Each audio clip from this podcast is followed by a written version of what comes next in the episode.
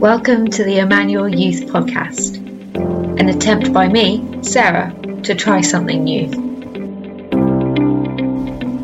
We will be listening to different voices, hearing new ideas, and exploring life and faith in 2021. Welcome.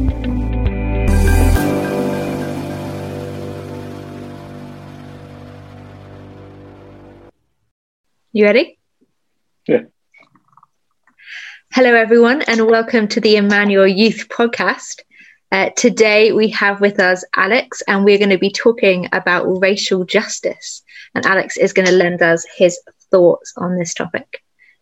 So, Alex, welcome to the Emmanuel Youth Podcast. It's your first time on. Applause. it feels weird being a guest to something where I'm like, I guess uh, when, when you do something when we're part of a team. Yeah, I know. It's unusual for us to not do things together, right? Perhaps we'll do one later where I can be the guest and you can be the host, and then we'll be Yeah. even. Yeah.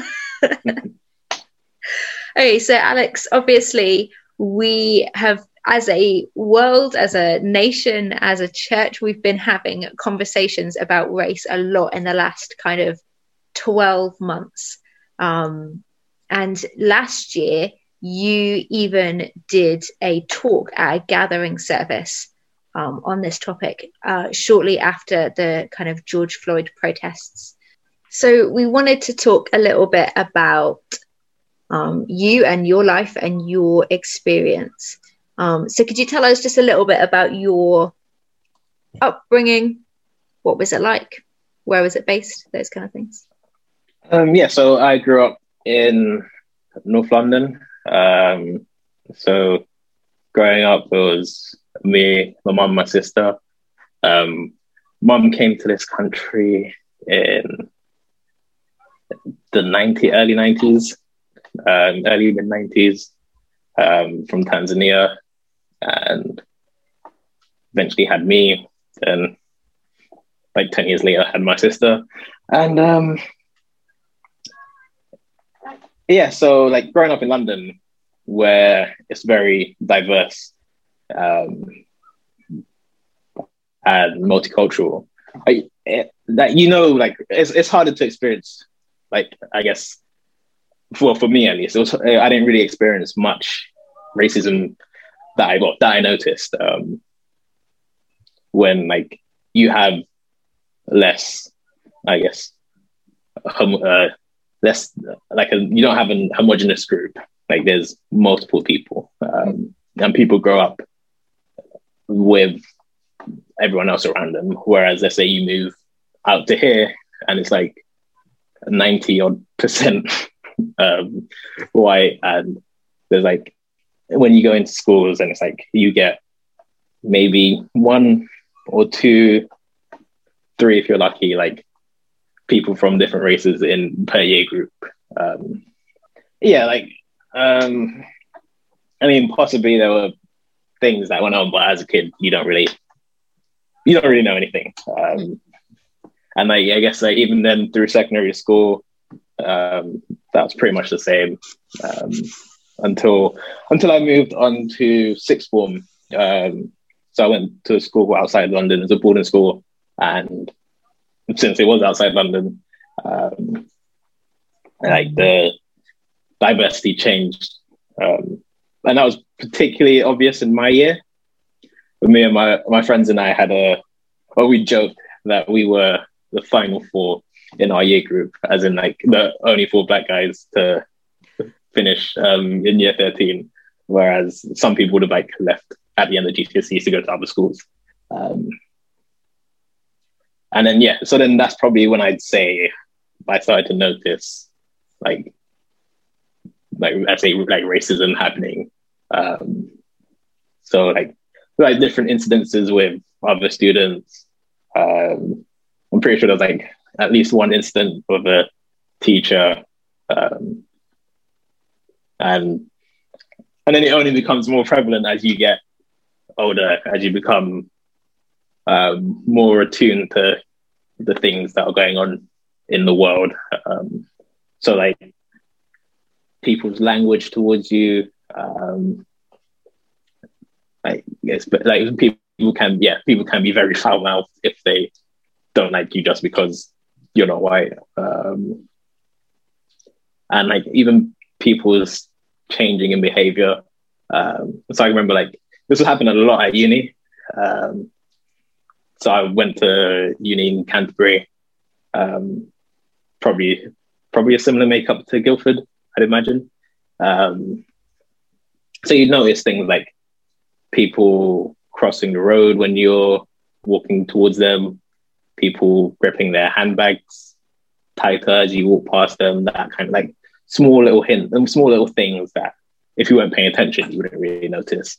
Um, and I guess like even even now, like I mentioned, well, not so much now because we're still in lockdown, but like um, even before, I mentioned it in my sermon, like when I'm locking up, when I'm like when I'm looking up um, church after youth club, um, I'm just like particularly cautious, um, just in case someone thinks it's nighttime and I'm in, I'm like around the building late.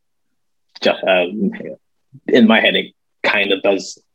I do kind of think people, someone might be watching me, thinking that I'm trying to break in or something. Um, and even just walking around, like, like I like to wear my hood up, like just walking around Stoughton with my hood up, like it does. Like you're you're just more aware of how people respond, and I, I get and those are like on a smaller scale of things. Um, so, do you think those kind of things that you've experienced as you've you've talked about experiencing them as you've grown into adulthood have they had an impact on your on your kind of mental health or your self image or how you how you think about yourself or how you handle yourself?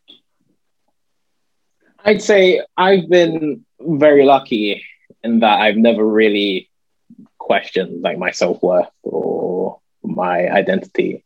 Um, but that's just because I've been fortunate enough to have been like, I guess I've, I've been fortunate enough to, and fortunate enough to feel confident in myself. Um, whereas some people don't have that same um, privilege and fortune. Whereas those can start to eat at them and start make them start to question themselves. Like, and I guess even then it has had an effect on like how I probably how I portray myself um, so there's a term called code switching, which is where you change the way you present yourself in certain spaces. So whereas if I was around like a group of other black people, I'd be totally different to how I was around um, like white people. I'd possibly be like I'd talk differently. I'd I just like present myself physically differently, um, just because people do feel. Some people might feel threatened by the way the way I the way I stand, the way I talk, that kind of thing. Um, so just having to sort of suppress yourself in order to navigate different spaces. Um, and then, like, I guess it might not have had an effect, but I can probably recall since I was a teenager, more or less any like nearly every racist incident that I have been through. Um, so like they do stick with you. people. remember them; they stick with you. Yeah. So, I mean, that probably has had some sort of effect. Um, but yeah, like you, you remember, you can remember. Well, I can remember like pretty much each incident. Mm. Um, what effect has been, I don't know. So you talked about the adjustment going from where you live in North London to um, sixth form and then university. And you've now worked here at Emmanuel for the last, we're coming up on almost three years now. Yeah. And before that, you did a placement at another church, both areas that perhaps are not known for being hugely diverse. How has that been? Um, so I guess having gone through sixth form and uni in the places that I went to um, sort of, I guess, helped. Because um, it's like, I don't have to start making the adjustment now. I've already gone through it. Um, but it is sort of, it, it's, it's weird. So, like, I can remember back when I was an intern, um, like, a moment that will stick with me was I was in a primary school helping out with the year sixes. Um, and we were walking through the playground, and it was one of the younger years, break time.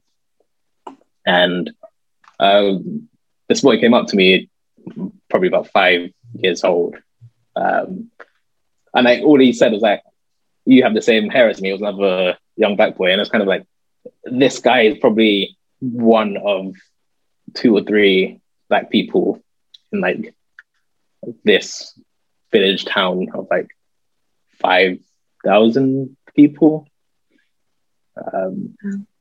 And like, just to see, like, I guess a familiar face, um, like, it it, like it causes like some sort of intrigue and probably like it probably did make him feel like a bit more at home, like because he would have seen me around the school more often, um, and he did. So like to the point where every time he saw me, like wave hello and that kind of thing. And I guess growing up in London, it is still weird that places can be so like undiverse, if that's a word. Um, and like I guess you you you eventually get used to it. Um, there's like there'll be times where you notice it more than others. Um, like particularly, like, let's say it's a Zoom call and you notice all of the faces. Um, where I don't know, it just doesn't feel as prevalent. I don't know, but that's a, that might be a personal thing, but it doesn't feel as obvious when you're just in person going through um, whatever session you have planned. Um, hmm. And then I guess because Guildford is such a middle class place, you also notice like differences in attitude, um, like to do with like I guess entitlement might be the word, but um, but then that then goes on to like the differences between like working class and middle class people. Um, where do you see like, how does it affect you? And I, I guess just in like the smaller everyday things. Um, so going back to food, not being able to buy certain foods um, because you don't have a black person there to run a shop that would sell what you might be looking for, or one that affects me a lot. Not having a not having a barber that I can go to, um, and having to travel back to London to get my hair cut.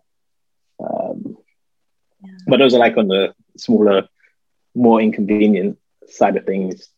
Um, I know, but this speaks deeply to the place that you choose to make home. Yeah, like it adds a challenge to trying to make somewhere home if you can't even get your hair cut. What does that say about the area? Yeah, and that, that would save me a lot of money if I could just go down the road and get a ten pound haircut as opposed to having to spend an extra like twenty odd quid just to get my just to get um just to go to a barber. Yeah.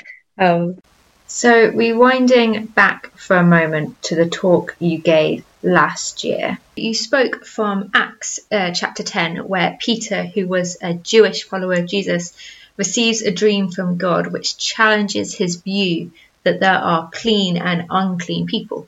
And it kind of opens his eyes to the idea that God wants to reach everyone. Um, and so Peter ends up going to the home of this Roman centurion. And in his home, speaking to him and his family, he says, you know, it's against Jewish law um, for a Jew to associate or visit with a Gentile, but God has shown me that I should not call anyone impure um, or unclean. And Peter then goes on to experience the great joy of seeing this man and all his friends and all his family become Christians. So, what made you think of that passage? Why why was that the passage you chose? So, I stumbled across the passage um, when I was I think I was scrolling through Instagram, um, and someone briefly mentioned it, and that was before I even had the idea to do um, the sermon on um, racial injustice. So then when the time came for me to pick a topic um, and then pick the verse, I was like, oh, this this verse happened to pop up to me a couple weeks ago. It feels fitting because it tackles um, this basically this, a similar issue, um, just in a different scope. Um, so I was like, okay, I can use, I can work with this, and I can apply some of the things that we get from the passage into our lives today. One of the things that Peter has, um, he has a lot of these prejudices that he has against other people, um, and he sort of falls into it's always been like this. What what's um, what difference does it make if I don't go and eat at this person's house? Um, and that you do see that in today's culture. It's like, oh, I've always there's always been this history where oh I don't know like I'm trying to think of some sort of preconceived belief that people have like thinking that like there was a poll recently where British people were asked um, their perceptions of I guess their perceptions of black people and how I think it was like a quarter um, believed that black people were just inherently lazy or something like something along those lines. Um, Alex is referencing a study by researchers at King's College London about the uh, widening income gap uh, between uh, different ethnicities and different social classes due to um, unemployment during COVID times. Um, and they found that one in eight Britons, which is 13%, think that Black people are more likely to be unemployed and have lower incomes because they lack motivation or willpower. But when you survey certain groups in the population, that number will rise to one in five.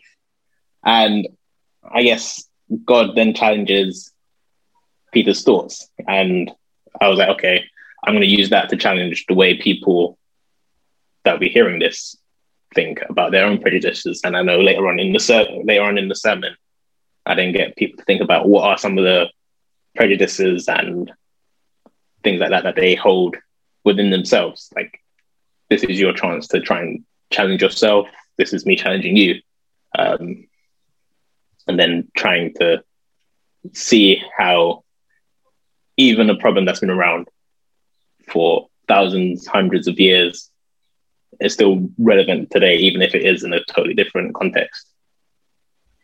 Okay, so when you talk about that passage, um, some of the things that you speak about are the way that so one of the things that you speak about is the way that Peter is forced to wrestle with his own assumptions and with his own prejudices and he has to do the hard work that it is to to change and to challenge those things he had previously held to be true. And one of the things I thought you spoke about quite powerfully was how the onus was on Peter to change his perceptions, right?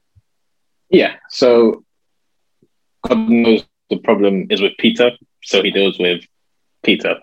Whereas a lot of what I've seen, um, like today with like discussions around race and stuff, is people putting the onus on the people that are being abused um, to change the things that are causing them to be abused, which with race isn't a possibility. Um, so then starts to get into talks like who is responsible.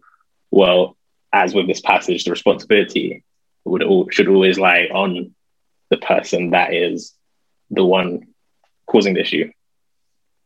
Yeah. Um, so when you think about those attitudes and perhaps changes you would like to see, could you talk a bit on what what changes you would like to happen? Yeah. So I guess you can sort of look at it from two different levels, different scales. So you can look at it from like a personal point of view, like how does the everyday person what can they what can they do to help change things? and then you look at it on a larger scale like okay how can the people in charge do things to make a change um, So I guess starting from the um, from the top um, with the people in charge, I guess like government, like a change in how they operate or what they prioritize um, would would be a really great start. Um, like we've seen a lot of misuse of power and corruption um, within our own government, and a lot of that coming um, has a lot of that has an effect depending on what your race is. So, like with COVID, for an example, um, because uh, ethnic minorities tend to live in um, like places with higher levels of poverty, they've been greater. They've been greatly affected by COVID and like people, um, ethnic minorities working in like the NHS or sort of the jobs, like the key workers, like the jobs that people have to go to in case just because the country needs to function. A lot of those that have greatly, uh, greatly have, um, have a great number of ethnic minorities. So like you think of public transport, um, NHS, as I mentioned, like people have to go to those jobs to help keep the country running, which then puts them at an even further risk because they can't afford to not go to work because they would normally be on like a lower income or something. Um, so then, what what would the, what do the government do about that, and how can they change that? I mean, there's many ways that they probably could. Um, I guess a higher a higher living wage would be a great start. Um, but I guess um, and then, like, yeah, also just a change in attitude. So, like, we've had for the past 10 plus years, um, government that has really failed on a lot of race issues. Um, so, you think of like Theresa May, who was Home Secretary and then Prime Minister. And while she was in charge, there were a lot of British citizens that were being deported because their paperwork wasn't uh, was destroyed and wasn't stored properly, which then led to them not being well, not being British citizens and getting sent back to the Caribbeans. So yeah, just getting government to reprioritize things and putting in place like different, I guess, different policies or increasing, helping to increase the or decrease the level of poverty. Um, just so, like, you'd think as a government, you'd want your country to have no poverty at all. But, um, but I guess yeah, that's the failings of our government. Um, and then I guess another one is like companies sort of giving out tokenistic gestures that mean nothing. So you see it with when you see it particularly like when companies might capitalize off of tragedy. So whenever they like another company they would like print some sort of clothing with a message in support of whatever. And it's like they're only really doing it because it doesn't affect their bottom line. It's something they can profit off. And you said um, you know, you wanted to think on two levels as well.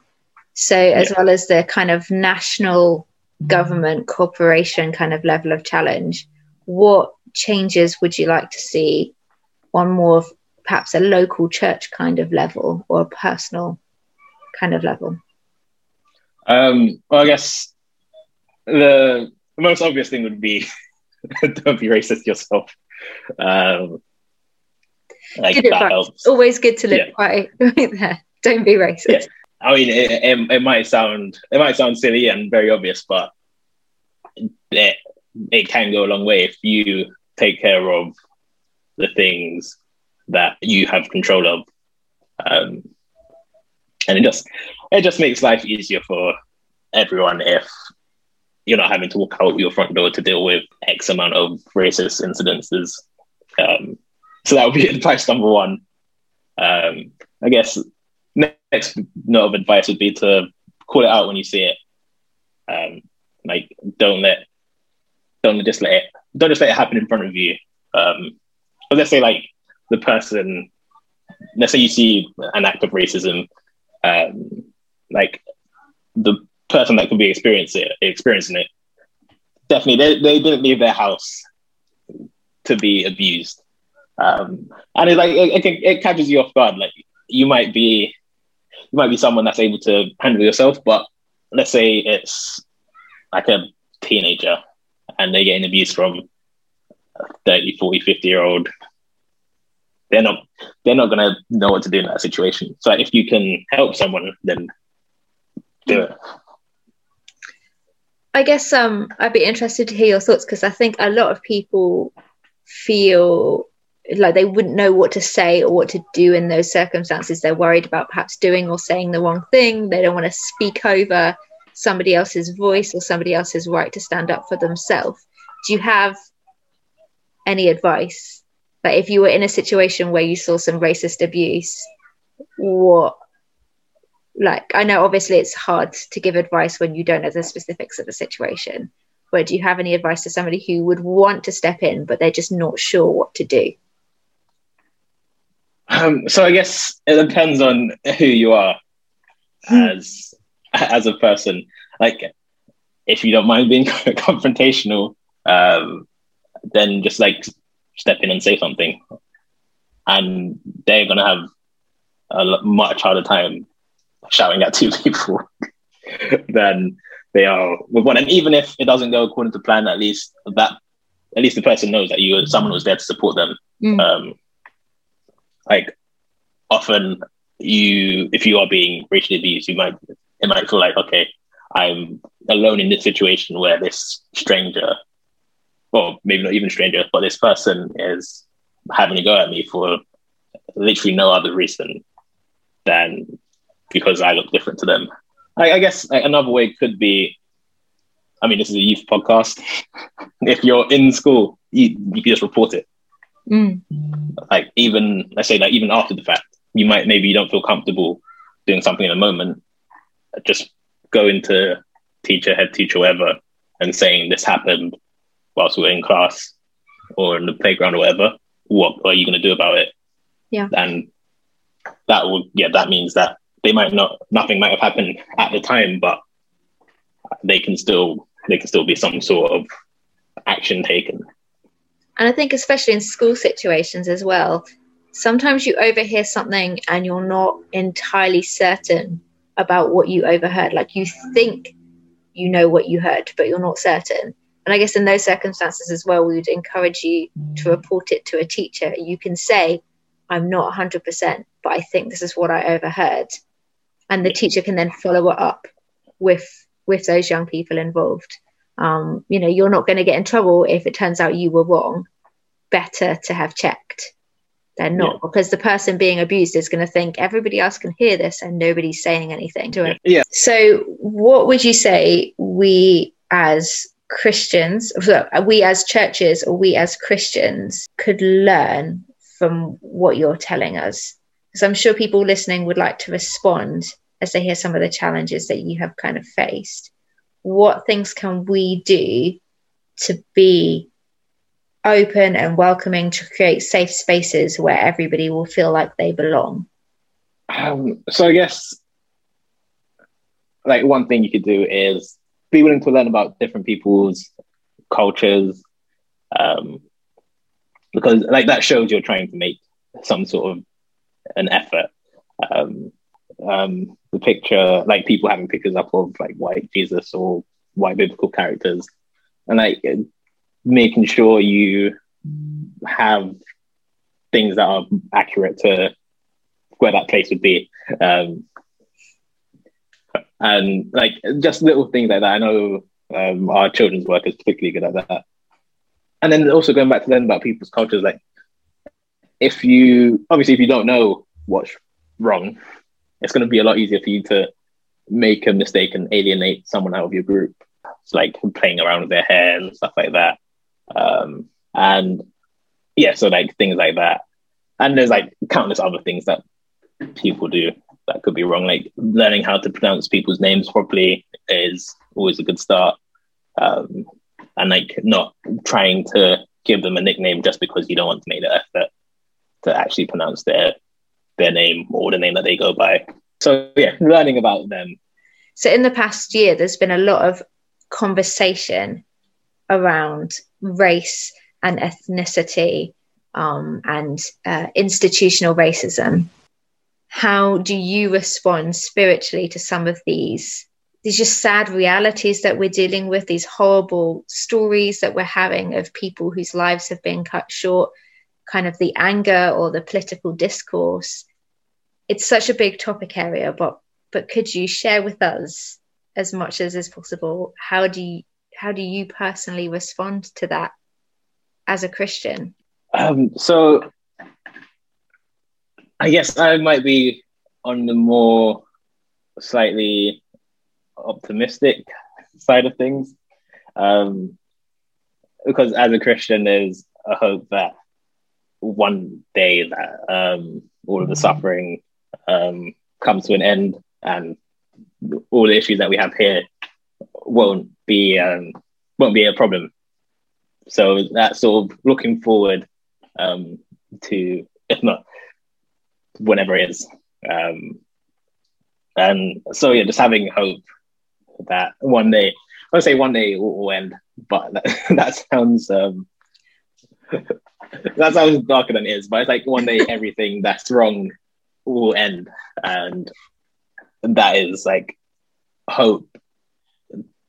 That is enough hope to keep like me personally going. Um,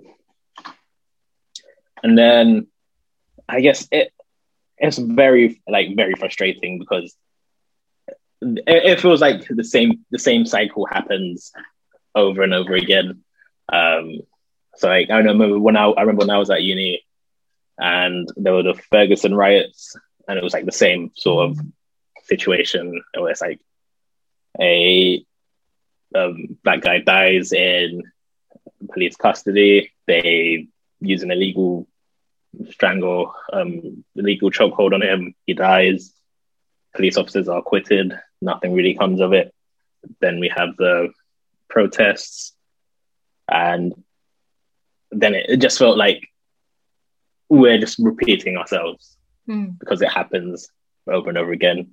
Um, yeah, you you get tired because you're you see it all the time, and like it does come to a point where you do start to become desensitized to all of it just because of how frequent like even if it's not on that extreme scale where someone is dying but just like the general attitude that people then have in response to that and i guess going back to how it feels as a christian i guess it, like you you still feel frustrated because a lot of the time you also have like Christian people um, being the ones on the um, abusing end, or you have um, Christian people defending the injustice, and it's sort of like, how can you as a Christian sit there, and some someone that calls himself a Christian, how can you sit there and not just not necessarily just allow this to happen, but defend it. It's like we see, like in the Bible, we see Jesus talking about injustice and calling out injustice all the time. Um, like he didn't just stand there and let it happen. He would call it out. So, like with in John eight, there's a story of the woman um, that the this bunch of guys want to stone um, because she had allegedly been adulterous. Um, and Jesus says to them, "Let the person without the first, let the person without sin cast the first stone," and they all scramble. Um, so like he didn't it happen. Like, how can you see this example laid out before you and decide to do the opposite thing where you're not just ignoring it, you're enabling it. Absolutely. Uh, so we're just coming towards the end now because we've been recording for a while. Okay, Alex. So for people who are listening, young people, adults, anyone who's listening, how do you think they could be praying into this situation? So I guess like prayer points could be, um, I guess, like a, pre- um, a change of heart for well everyone really. Like people have all sorts of prejudice. Um, I guess like a more personal like level prayer could be finding out like maybe praying to find out your own like what are some of your own prejudices? Like if i can if i can make a change myself sure let me why don't i start there? Um yeah there's that verse then, there? You know the uh, purify my heart.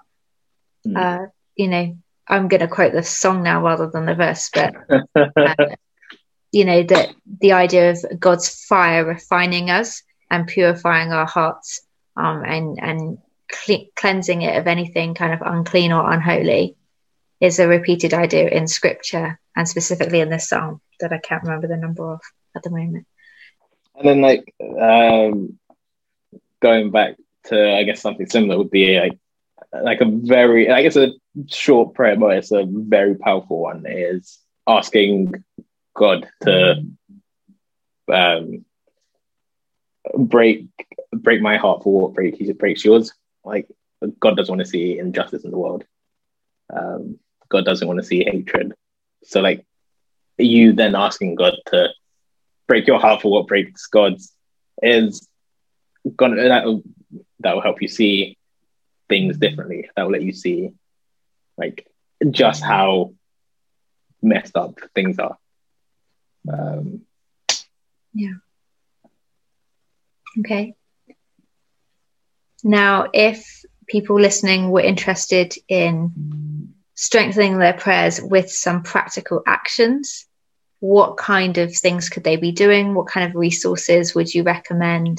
What kind of places would you signpost them to for some wisdom on this topic? Um, so, there's a few things you can do. Like, I personally, I like to, I like to know, I like to find out like how how can I help at like a grassroots level? Um, so one of the charities that I really like is a place called the Reach Out Project, and they deal with like um, young black teenagers in particular um, in like the inner city, and they think of it like Emmanuel Emmanuel Youth, but for but like for for teenagers in London, um, where they take them out on trips. And stuff like that, where they get people to come in and talk to them, and they they're able to relate to the teenagers on a personal level because a live like they grew up in similar places and that kind of thing. Um, and like, that's something that where I see and I was like, oh, okay, yeah, this is something that's close that that hits close to home, um, and like it's it looks like a great cause. Um, I guess another thing would be social media. Um, this is me stealing one from Sarah. um, there's the Instagram page called Everyday Racism, um, where they highlight different topics and issues um, that affect people of different races. Um, so then their Instagram is quite flashy and it's easy to, it's in like digestible chunks. So you're not going to have to necessarily like sit through and read 300 pages, but they deliver it in a way that works for social media. Mm. And what's good about them as well is they're a UK based Instagram page, um, not a US based Instagram page. So it's yeah. more accessible for us over here.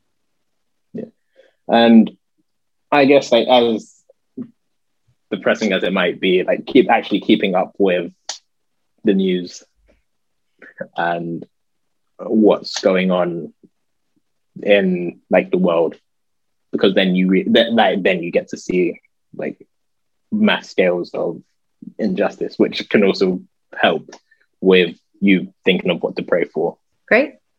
That's wonderful.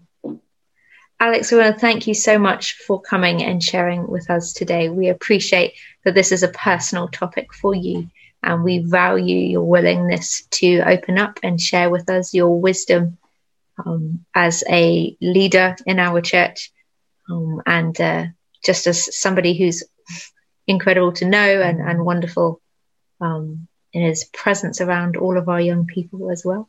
If you are listening uh, and you have any follow up questions, do get in touch with us through our Instagram, which is at Emmanuel Youth. Um, if you message us on that, you get both me and Alex. So if you have any follow up questions, that's how you can get in touch with us. Um, or, of course, you can do it through our email address as well, which is youth at emmanuelchurch.co.uk.